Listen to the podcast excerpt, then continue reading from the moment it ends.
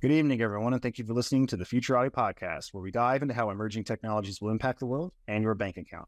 I'm Trent Fowler, and joining me, as always, is my co host, Thomas Frey.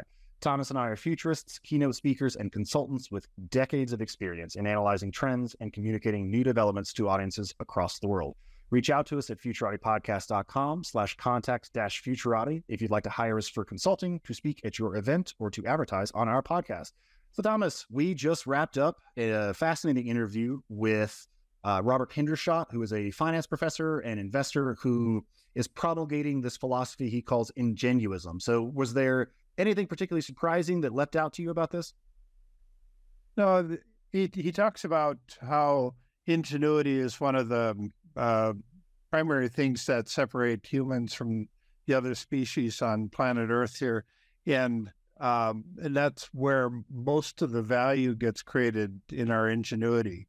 Uh, him being part of Silicon Valley, um, that's uh, that's the one thing that stood out in his mind as the real differentiator uh, as to what really creates um, kind of this trillion dollar value that's in a lot of the startup companies that are being created today.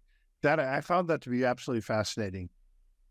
Yeah, I, re- I really like uh, the fact that the label for his philosophy, ingenuism, he, he admits that it's not referring to anything particularly new, but it reorients our focus towards particular aspects of the way humans think and the way we come up with new ideas that is very illuminating. So when he sent over the materials uh, for us to prepare, he uh, he noted that two of the core tenets of ingenuism are respect and trust. And I actually didn't get a chance to ask him about this in the interview. I, I made a note to ask him about it, but I didn't get around to it. Having talked to him now, it makes a lot more sense to me why those two in particular would be so important as, as opposed to something like intelligence or honesty. And it's because what he's focusing on is human connection. So his path into studying uh, ingenuism and arriving at this idea began when he noticed uh, in 2018 that the speed with which companies are able to go from half a billion to a billion to 10 billion to 100 billion to a trillion had really uh, be- be- become like they, they were getting to that level far more quickly than they had in the past. And part of the reason for that is because humanity is so much more interconnected than it has been at any other point in history. There's now so much more information. We're now talking to each other between the internet and telecommunications. There's all these channels for ideas to travel, for information to travel. And that allows companies like Google or Apple or Facebook or, or what have you, OpenAI now, to leverage all that information, all those interconnections in, a way that produces a tremendous amount of value. So that was very illuminating. Uh, it, it, reminded me a little bit of uh, Matt Ridley's idea or his concept of ideas having sex. If you've ever heard of that that phrase, uh, that didn't come up either. But I was thinking about that as he was talking. Yeah, um, even though he's been in academia all his life, he uh, he's he's not a fan. So uh, uh, he he says that one of the downsides of academia is that if you if you fail in a course, you're a total failure. You're you're a loser, um, and we need to actually teach people how to um, fail more respectfully. Um, in the business world, people are going to fail a lot, so they need to get used to it. So that well, in the scientific world too, or the philosophical world, like anytime you're treading new ground, you should expect to stumble more often than not. Uh, especially if you don't have a map and you don't have a guide and you have no idea where you're going, you're just feeling around in the dark. You know, scraping your knees is probably the rule, not the exception. And, and we we need to learn how to take risks, and mm-hmm. and uh, being branded a loser is not an easy way to take a risk. no, that, that makes the opportunity cost pretty major. So I, I loved it. I've uh, I've been a fan of Roberts for some time. I listened to his Ingenuous podcast. I think you should too. And uh, th- this interview just couldn't have been more fun. So without further ado, here's episode 140 with Robert Hendershott.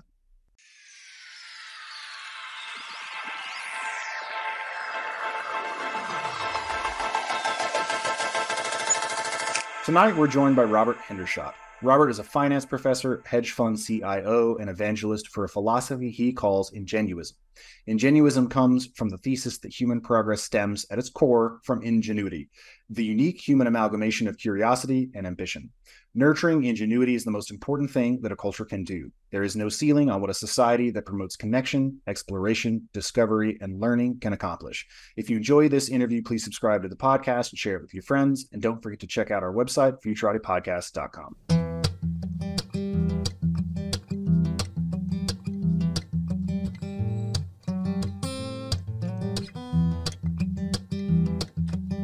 Robert, thanks so much for coming on the show. Thank you, Trent. Let's hear a little bit about your background, your interests, and what brought you working on the problems that you're working on today. Well, I am originally an academic. I got my PhD in finance 30 years ago, and I've been a professor at Santa Clara University in the business school.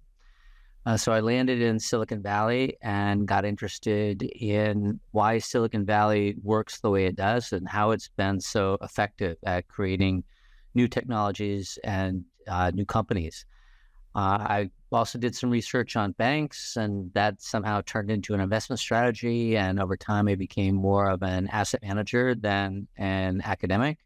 So right now, I am on my way out as a finance professor uh, I still teach a couple courses. I do. I'm doing an online course right now, but mostly what I do is I run a hedge fund and I work on a newer project, which is really based on that work that I did as a professor. How magical things can happen through new technologies, through people applying their ingenuity, working together to make the world a better place. So now that you're on your way out, you can actually say things that you really out. Um, so, based on this past year with uh, with the banks and uh, kind of the tumultuous uh, last few months, how how do you how are you projecting the future for the financial institutions in this country? Well, the financial institutions in this country have been evolving very, very slowly, while the services that they provide have been evolving pretty quickly. Uh, it got accelerated in the pandemic, but even before that, the way people were doing their banking had fundamentally been shifting. Uh, and so we have a banking sector that looks a lot like it did 100 years ago. Uh, and we have way too many banks and we have way, way too many bank branches. So, what needs to happen is for us to have fewer banks and a lot fewer bank branches and a lot better banking technology, technology that makes it even easier than it is today to accomplish your banking goals without ever having to, you know, go beyond your computer or your smartphone. Uh, but that has all gotten a little bit uh, derailed by the Silicon Valley Bank failure, uh, and I'd be happy to talk about that. But the gist of it is, uh, right now, the regional banking sector is in a, it's it's basically going through a sea change where a bank like Silicon Valley Bank, which had a set of very attractive depositors that would leave lots of money at the bank and didn't care very much about the interest rate they were getting uh, no longer looks like it's viable because it's so easy. It's a few clicks of a mouse to take that money out. So, what I see is uh, the change in banking accelerating, but that doesn't mean it's going as fast as it should be going. What, uh, what ideally we would have is a world where we got rid of 90% of the physical bank branches. Uh, that real estate got redeployed into something more productive uh, people were able to accomplish the, all of their banking without ever having to go into branch, and they existed only for our grandparents.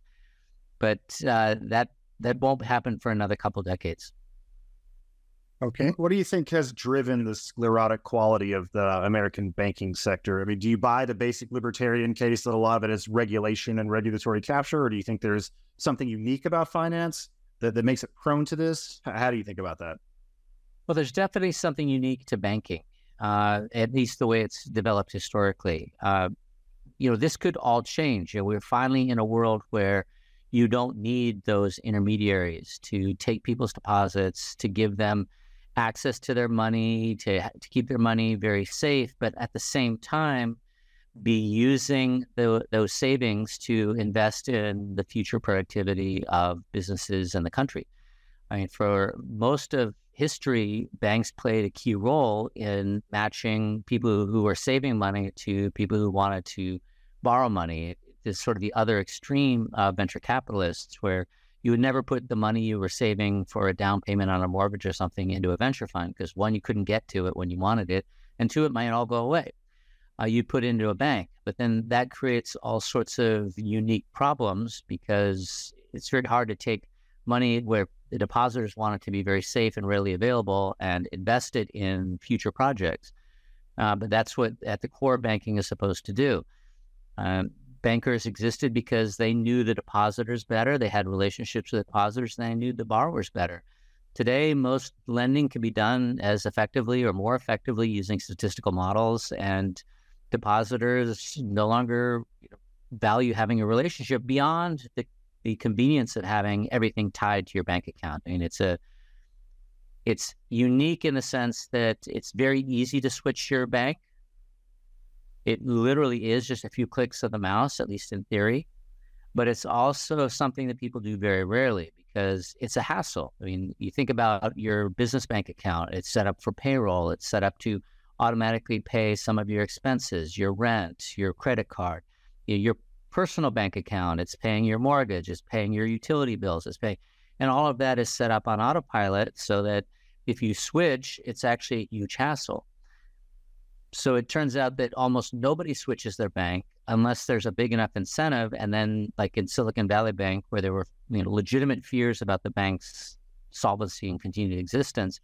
And then once the reasons get large enough, go past the threshold where it's worth the hassle, then everybody leaves. And that is what's unique to banking is there's always been two equilibria. There's the case where everyone's satisfied with how the bank's doing, has confidence in the bank, the bank is profitable, the bank is solvent, it continues just like that.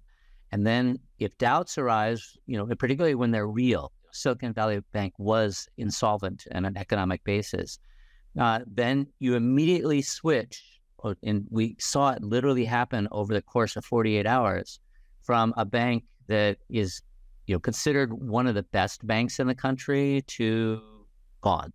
Hello, this is Trent Fowler, co-host of the Futurati podcast.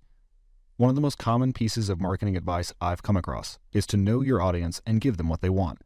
One difficulty in podcasting is that it's actually pretty hard to do this. None of the major platforms give us any way to reach out to you, our listeners, to find out what you enjoy about the Futurati podcast and what you'd like to see done differently. So we've decided to record this commercial and ask you directly to reach out to us. Head over to futuratipodcast.com, go to the contact page, and drop us a line. Tell us about your favorite and least favorite episodes, what you'd like to see us cover in the future, and anything else you want us to know. We produce this show for you, and we want your advice so we can make it even better. Thank you. And that is unique to to the way banking is set up. You, you said the word intermediary, so we're contractually obligated to ask you about your position on blockchain technologies. Uh, that's if we had balloons and confetti, it would come down as soon as you say that. That's the word of the day. So, I mean, you know, you're a finance guy, professor, you're an investor now. How do, how do you think about just the panoply of different blockchain projects that are out there? Do you have one you like? Do you think it's mostly bullshit? Uh, a couple promising uh, gems in there. Like, just lay that out for us. So I guarantee it's mostly bullshit. Uh, but that's not a problem because that's how these things always start. I mean, if you look at Silicon Valley startups, most of them are bullshit. Uh, it's just very hard to tell which ones are bullshit early on. So I don't have one that you can. I don't think there's anything right now you can look at and say, "Oh, this is what it's this is how it's going to go. This is what's going to replace the existing financial system. And the potential is clearly there, but it's something that'll have to be discovered over time.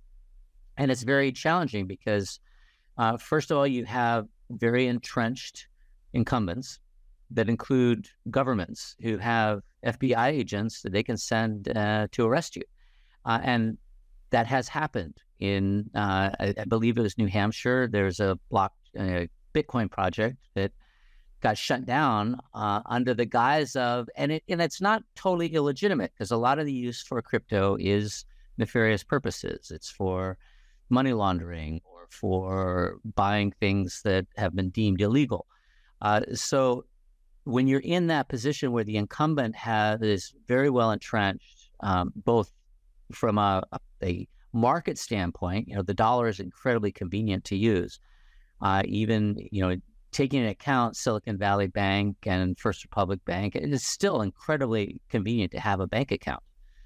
And the, the, the cryptocurrency, anything on the blockchain right now is not. And it has to do with network effects. It has to do with the the the fact that trust is something that we're we're sort of uh, I won't say evolutionarily, but certainly societally we've been bred to believe it is necessary. So it's hard for people to really to wrap their brain around having a project that really does eliminate the need for a trusted intermediary.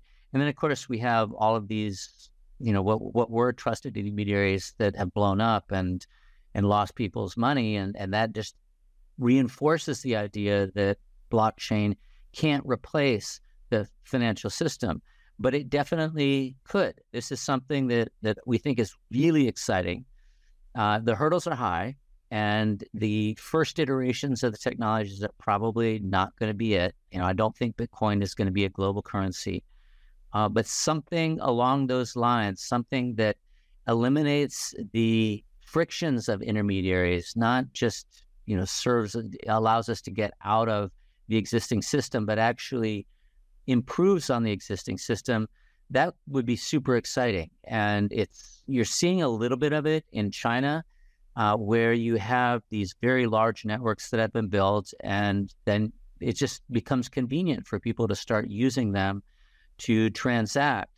And while that still tends to happen, and in China it'll probably forever happen with the the central currency, there's no reason that you have to use a central currency. I mean, there's no reason that Apple Pay needs to use dollars when Apple is has you know a, a far better reputation than the U.S. government and has a user base that you know spans the globe and is is the perfect set of customers that could go outside the dollar. Now, you know, Apple's got too much to lose if the FBI comes into their headquarters, so I don't think Apple's going to do it, but somebody could do it.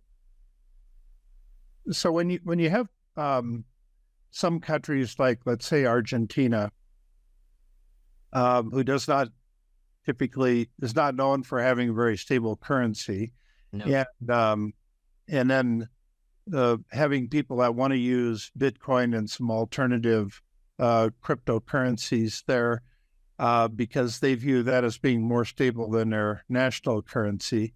And I think that could be true in a lot of countries around the world.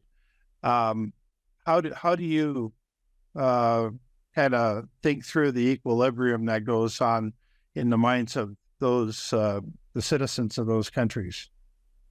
Well, you're competing with the exact same thing, the U.S. dollar. It's just in those countries, the dollar comes in, you know, twenty and hundred dollar bills. It's it's very inconvenient and it's very insecure. You don't have the ability to keep your I'll call it a hard currency, even though you, know you could argue exactly what a hard currency is, uh, but you don't have the ability to keep that inside of the financial system. So it all ends up being in the underground economy. And it's still better to hold, you know, dollars than to hold the local currency. But having a cryptocurrency that's widely accepted, that would be far better. And that is, I, in my opinion, the place where it's most likely to gain traction. The challenge is that those are the places that are the least integrated with the rest of the world's financial system. And so it doesn't naturally pull for the kind of critical mass that would be required for to, you to have some crypto that you could then take on your European vacation and use, or you could be using to buy groceries down the street. Okay. All right. So let, let's spend some time talking about ingenuism. This is the idea through which I found you. It's what your podcast is called. It's what your Substack is called. Tell us a little bit about this idea, ingenuism. Well, ingenuism is it's not a new idea. Uh, it's the idea that human ingenuity is a source of basically all good things that that are in society, and that the more opportunity that you have to both lever people's ingenuity for them to use it for their own purposes, but then to also connect and collaborate, the bigger the impact is of people's ideas. And so when we first when I first started thinking about this, uh, it was in the context of Silicon Valley because I had been teaching for a long time, and I, I sort of had my shtick about here's what Silicon Valley does, here's why it works, uh, and you know here's what you want to learn from this. And then in about 2018, we started to see just these massive increases in the value of some of the leading technology companies. And it was happening on much bigger scale. This, has always been the case that, you know, you have a new technology that comes in, you have Google that comes in and completely transforms the way people interact with finding, with searching the internet, with finding things on the internet. And we go from, you know, if, if you're old enough to remember uh, AltaVista or the early search engines, they were basically useless, but they were better than nothing. And then Google comes along and it, it's orders of magnitude better. And within five years, Google is a billion dollar company. Well, in 2018, we were starting to see companies that within five months would become a billion dollar company. And then Google was a billion dollar company. And then three years later, it was a $25 billion company. And then three years after that, it was a $100 billion company. I mean, the, the growth in, and then of course by 2018, it was a trillion dollar company. So the growth in the value that was being captured by these companies was just astonishing. And at the same time, uh, there was more and more obvious that the value that was being created by the companies was, you know, 10, 20, 50 times what was being captured. I mean, Google's a great example. If you think about Google, most of what Google, what we use uh, from Google is free. And so the fact that Google can be worth $2 trillion and we're not even paying for what Google provides, it just blew my mind. And I was trying to think, why is this happening now? You know, what is it that is true in 2018 that wasn't true in 2008 or 2012 or, you know, 2008 was a, a weird year. So it's maybe not the best example. but the idea was there had to be something going on. Uh, and when we started playing around with the idea that connection was a key part of how much you could lever people's ideas, and this has always been true, uh, where you know whether it was connection by you know letters that would take months to to cross the, the globe, or by uh, steamships that would take weeks to cross the ocean, or by airplanes that would take uh, hours to cross the ocean, there was always a huge benefit to connection because once a, an idea or an insight existed, it could spread. And once uh, something was shown to work, it could be levered and repurposed in all sorts of different areas and different projects. Uh, but the advent of the internet, and, and in particular um, with effective search, uh, the, we came to the conclusion that that was the difference. That now you could take what people were doing every you know 8 billion people now what people were doing and aggregate it in a way that was greatly accelerating progress. And by progress uh, you know i don't just mean we we often talk about how valuable say apple is as, as a, an indicator of progress but i don't just mean financial progress. I mean the world being a better place for for humanity and people being able to do bigger and better things. And this was really exciting uh, to to actually come to this conclusion. And we played around with it as an economic model, and it it definitely works as an economic model. But more importantly, we started to see it everywhere we looked, uh, and that's what I've always thought are my best ideas, where I can see them. Whether I'm looking at what's happening with the leading tech companies, whether I'm looking at what the differences between North and South Korea, when I'm looking at you know why East Germany was like North Korea and now it's more like West Germany uh, all of it, it was just everywhere. And ever since, this has been what I'm most interested in. So when you when you look at the, um, exploding world of AI around us, uh, is uh, how how do you think that plays into uh, the human ingenuity part of it? Is is that going to be possible for AI to replicate that, and uh, or amplify it in some way? I like the word amplify. Uh, you know, right now, I think AI would be better uh, a term for augmented intelligence than artificial intelligence uh, because it, it's in conjunction with a human being. Uh, from an ingenuism perspective, uh, the chat GPT type of models, the the chatbots, are incredibly interesting because they took what we thought was great search, something like Google, and they turned it into something else that is even more valuable. So, you know, my from an ingenuism perspective, I would say that the early stages of AI are increasing connection dramatically. So you can be connected to a a, a uh, way of coding a particular project and incorporate it very quickly and easily into what you're trying to do. So somebody else's ideas, somebody else's insights being brought in to be applied to what you're working on. That's the essence of, of connection. You know, connection isn't just the internet. I mean, I don't, I can't say a lot about uh, social media because I try and stay off of it because I find it to be, to be the unuseful form of connection. Not the human part, that's super useful, but the, it's very easy to get distracted in what is essentially entertainment while missing the opportunity to actually see insights, to see valuable ideas that are out there that apply to what you're trying to accomplish. AI is not like that. You know, it's not gonna, it's not gonna, at least not yet. It's not gonna be feeding you, you know, entertainment when you're really looking for information and insights. Uh, so in the short term, I think this is enormously powerful. Uh, if we judge by what's happened with the internet, we should all be extremely optimistic about what's going to happen in technology uh, and basically in, in people's lives, the ability for people to accomplish what they want to accomplish and enjoy their lives uh, over the next 10 to 15 years. If we get true artificial intelligence where ingenuity, there is artificial ingenuity, that would be a completely different ballgame and it would be wildly exciting, except for the fact, you know, a lot of people are talking about that leading to the end of humanity, which is not very exciting. Uh, but the more ingenuity, the better. And as long as being applied to productive uses, um, that would be great for everyone. So I, I always think about human experiences like sometimes I have a toothache, or if I go out running, my legs get sore. Um, I, I get sweaty. I have uh, all of these physical things that happen to a, to a human being.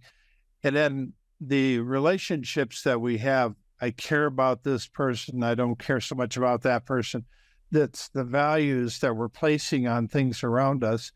Those those seem to be things that artificial intelligence will have great difficulty replicating. Um, and uh, that that becomes, in my mind, some of the big differentiators between um, human creativity and AI creativity, uh, things on that level. So that would that would also get into the realm of ingenuity as well. Um, do you have any comments on that? Uh, well, I hadn't thought about that angle very much, uh, but I do think that there are right now fundamental differences between how our minds work when we're really being creative and how large language models work all the time.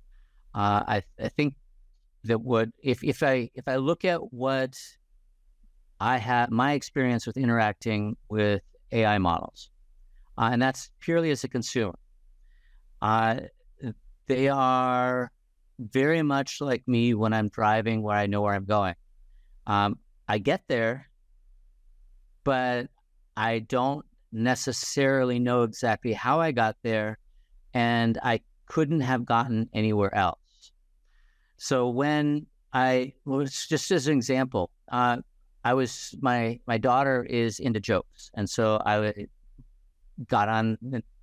I got in a bar at this particular time, and I asked for jokes that were appropriate for a child. I said, you know, family friendly jokes. And it gave me a list of five jokes. Uh, and then I just got curious. And actually, a couple of them were good.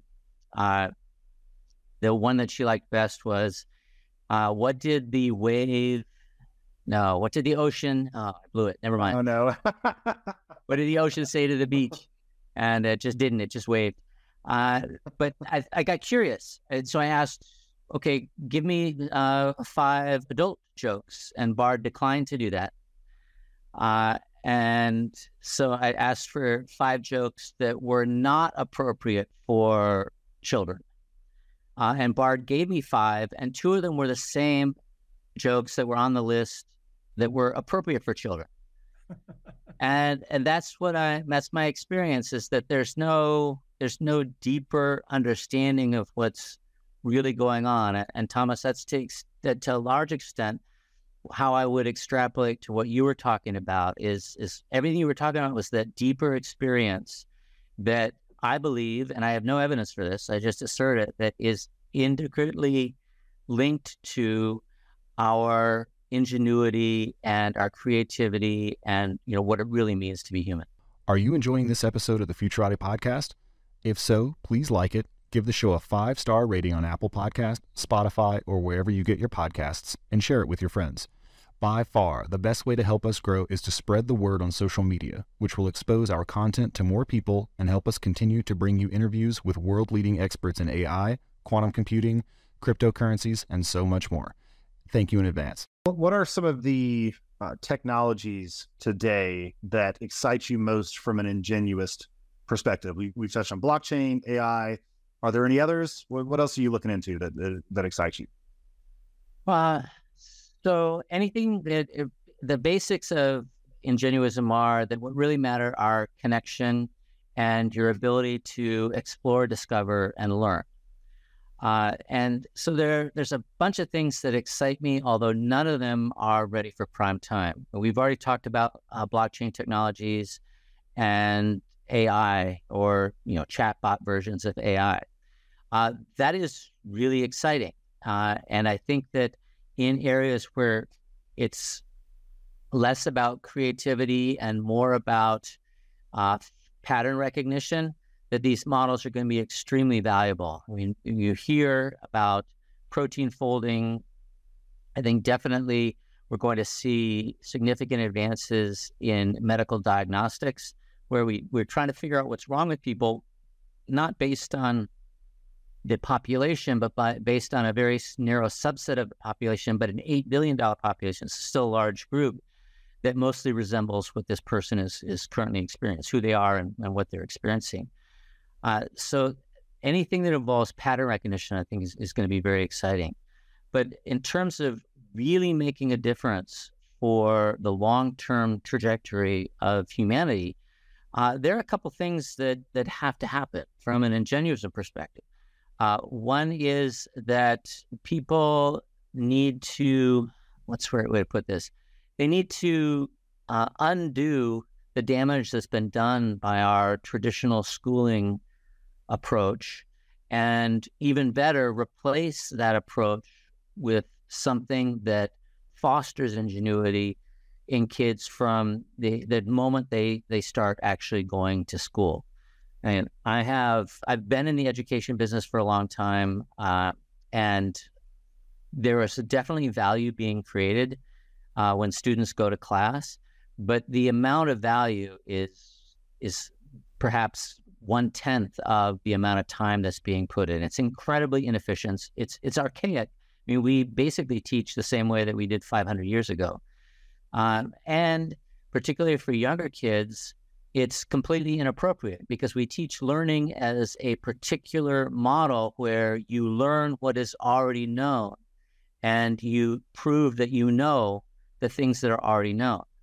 And that is an, an important part of learning. And I'm not saying that people shouldn't do that, but it, it creates a mindset where what you're you're not focused on learning, you're po- focused on proving that you know what you're supposed to know.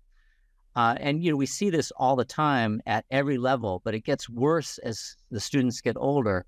Uh, so in college, it's it's pervasive that they're focused on you know it's a game. It's a, basically a game on how do I get the points that get me an A, and that's not true learning. Uh, and true learning involves actually expanding the body of knowledge that you have and that the world has. And to do that, you have to be willing to explore. You have to be willing to try things. You have to be willing to fail. Uh, we have a terrible relationship with failure. If you think about how you know what failure means in schools, it's 100% bad. It is the worst thing that could possibly happen is that you fail. Yeah. Uh, versus how if you have a productive relationship with failure, failure is how you learn. And this is it's so obvious when you start looking at it. But if you look at the educational system, we've all basically been completely effed up by uh, learning to play a game, trying to get the the score rather than actually playing the game. and treating failure like it's something that needs to be avoided rather than something that's inevitable part of learning. And some of the most, you, know, you learn more from failure than you do from success. Uh, that doesn't mean you want to fail and you shouldn't try and avoid failure, but that's just the reality of it.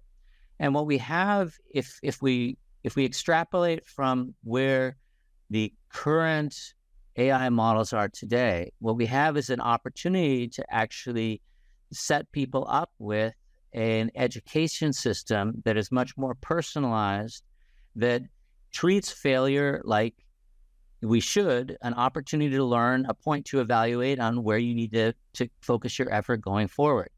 Um, that's something that is never going to happen, in my opinion, in our existing school system, our existing structure of, of public education. Uh, it would be very expensive. It would require extremely talented people to dedicate their lives to what is a relatively low status and low compensation career. But AI is going to be perfect for that.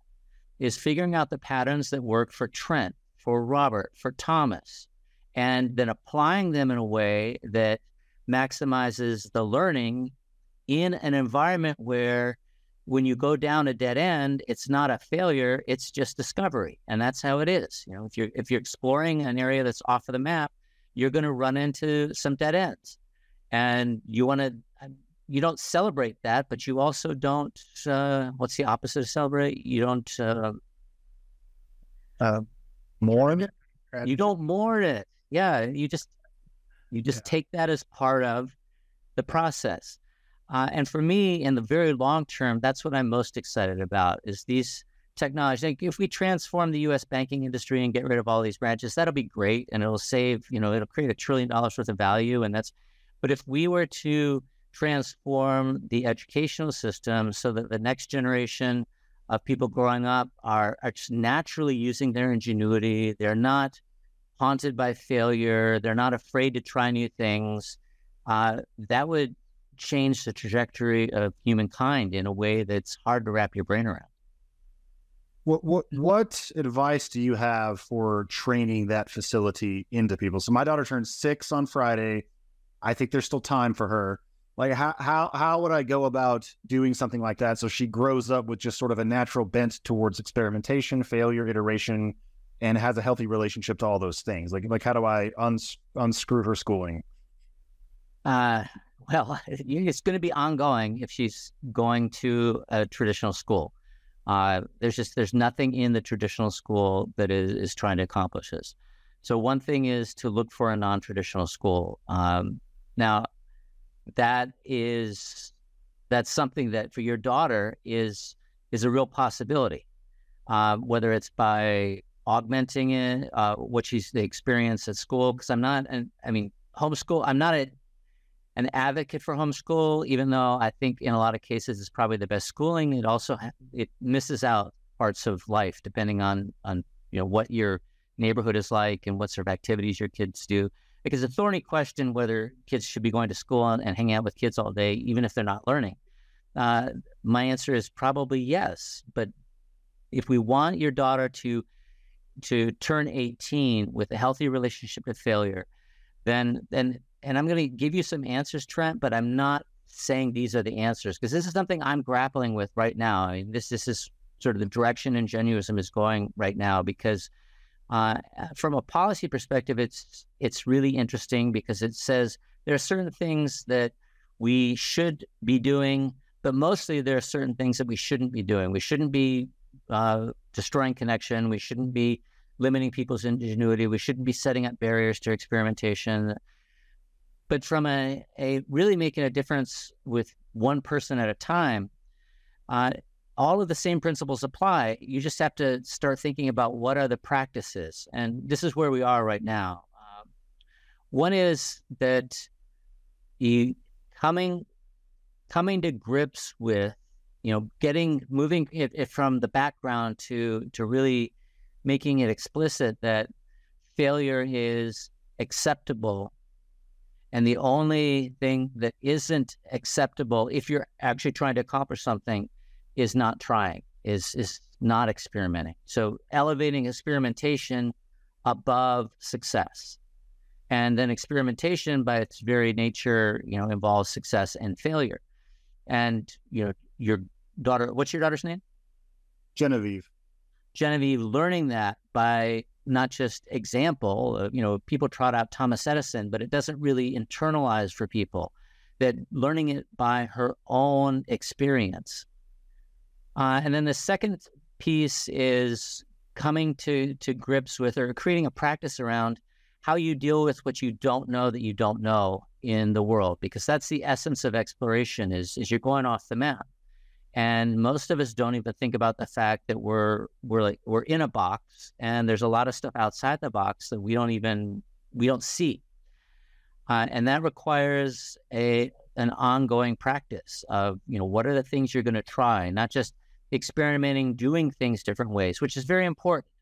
Uh, you know, if you were talking about getting to the gym, so you know, in your life, you're experimenting over time on what's the right way for Trent to stay in shape. You know, the, what are the things that work for me, and that's that's all very important. That's how you're evolving what you what you're trying to accomplish. But then there's a whole nother realm of what am I not even working on that I haven't even thought about that's the equivalent of, of physical fitness. So, you know, it might be you know, spirituality, it might be uh, a mental practice or a, a, spiritual practice that brings you. And I'm not talking about woo. I'm talking about uh, that maybe brings you into a state of flow or in, into the zone more often. And how would you actually have have a set of practices that has you be more effective in your job or in in your writing or whatever it is that you're, trying to accomplish. And we don't spend a lot of time exploring the the what do we don't know uh, that we haven't thought about yet. And so creating a practice for Genevieve around that, like what are you going to do this week that you're going to find something that you didn't even know existed and learn something about it. Uh, and you know, my experience with with six year olds, and I've had four of them now, is that they're they don't they don't have a lot of baggage. You know, they're not they know they don't know a lot of stuff, and they're they're not uh, resistant to that. And you know, by the time they get to college, it's like, uh, how does that help me get an internship? How does that help me get a good job? How does it help me get a girlfriend or a boyfriend? Like, how they they've got specific goals and they know a lot about those goals and how they want to accomplish them, and the rest is outside of the blinders. Yeah. Well, let's maybe let's you know yeah, let me uh, test out an idea on you. Um, uh, I I have it in my my head that in the not too distant future we're going to be using either smart glasses or smart contacts to actually record everything that we're seeing and everything that we're hearing uh, all day long, and so we will have this personal cloud over here that's storing that it is our digital twin of our brain that is recording all of our life experiences, and with a few sensors, we can get the taste, the smells, the everything else as well, um, and then creating creating a good interface with that so that we can we can tap into that. Um, so my my sense has been that for the past uh, forever that the people I do best in business are the ones that have the best memories, and uh, and people that don't have great memories, but they might be really creative, just don't do that well. uh, so somebody that can actually not have to rely on their memory for uh, every little thing can then free up a lot of intellectual space for uh, entertaining other thoughts.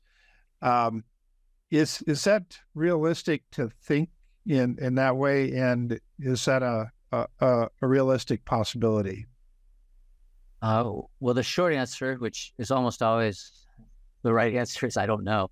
Uh, and and it's it's in the same ballpark of what you know we think is likely right over the horizon, uh, which is something that would take care of you. You said remembering things for you, uh, and and you know in a sense we already have those kind of tools. We have calendars. We have, uh, you know, it pops up 10 minutes before the podcast is supposed to start. We have a lot of those individualized tools. What we don't have is a way to fully offload. So now we have to keep track of the calendar and we have to keep track, you know, there's a, there's a whole nother set. And so I think the first step would be having a, a basically a virtual AI assistant that manages a lot of these things for you in the same way that you would.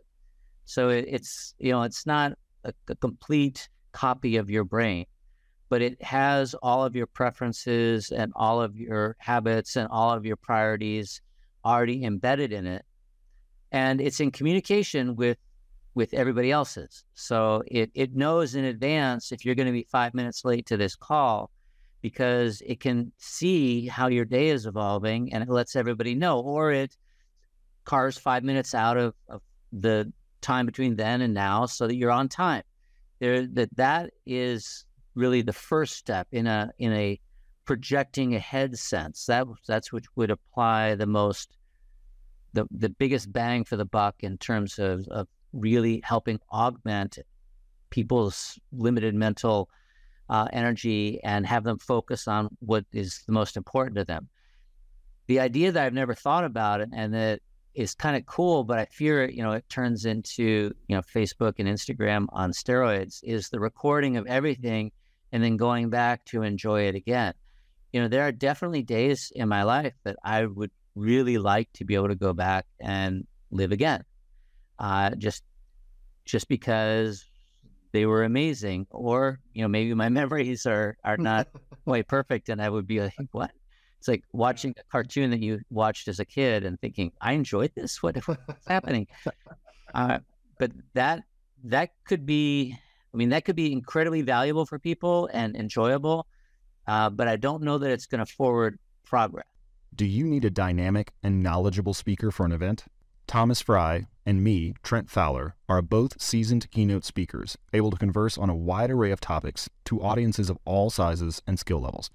Go to the contact page at futuratipodcast.com to book Thomas or myself today and let us apply our years of experience in public speaking to make your event a smashing success. Well, fantastic. Uh, I think we covered a lot of great ground here. I really appreciate it. And uh, b- before we sign off, where should we send people who want to learn more about ingenuism? Uh, ingenuism, I N G ism, ingenuism. I should know how to spell this. I N G E N U I S M. I think ingenuism. I think that's right. I'm looking at it. No, I've got it right here. I N G E N U I S M. I've got my notes. Yeah, that's right. That's right. Dot com. Uh, we put out a Substack and a um, a podcast uh, where we kick around these ideas. You know, it's it's uh, really funny. It's sort of an ingenuism story to end on it. Uh, when I was in first grade, uh, I grew up in Indiana, and um, my first grade class was part of an experiment over over two years, first to second grade, uh, where they taught us reading. There were some uh, professors at Purdue University who had come up with this idea that kids would learn to read better if you taught them phonetically. So we it was a program called ITA, and we had books that nothing was spelled the way it's spelled in English unless that happened to be the phonetic spelling. So everything was spelled phonetically. So it made uh, learning to read very easy. And my experience was it made learning to read very easy, and I can read quickly, and I'm an avid reader, and I can't spell worth crap to this day. and they they kicked they threw the program out after a few years because that was the result. Is, is you you you got one benefit and you got one cost, and you would never never predicted that, or maybe you would have predicted, but you would have never known that without trying it. Now, you know, do I think that people should be taught to read using ITA? No, uh, because I think you can use phonetics in a in a more subtle way that doesn't screw up their spelling forever.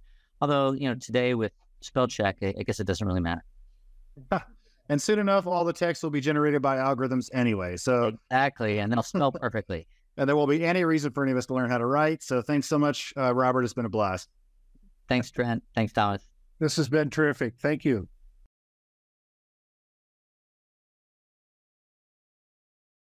This podcast is a part of the C Suite Radio Network. For more top business podcasts, visit c-suiteradio.com.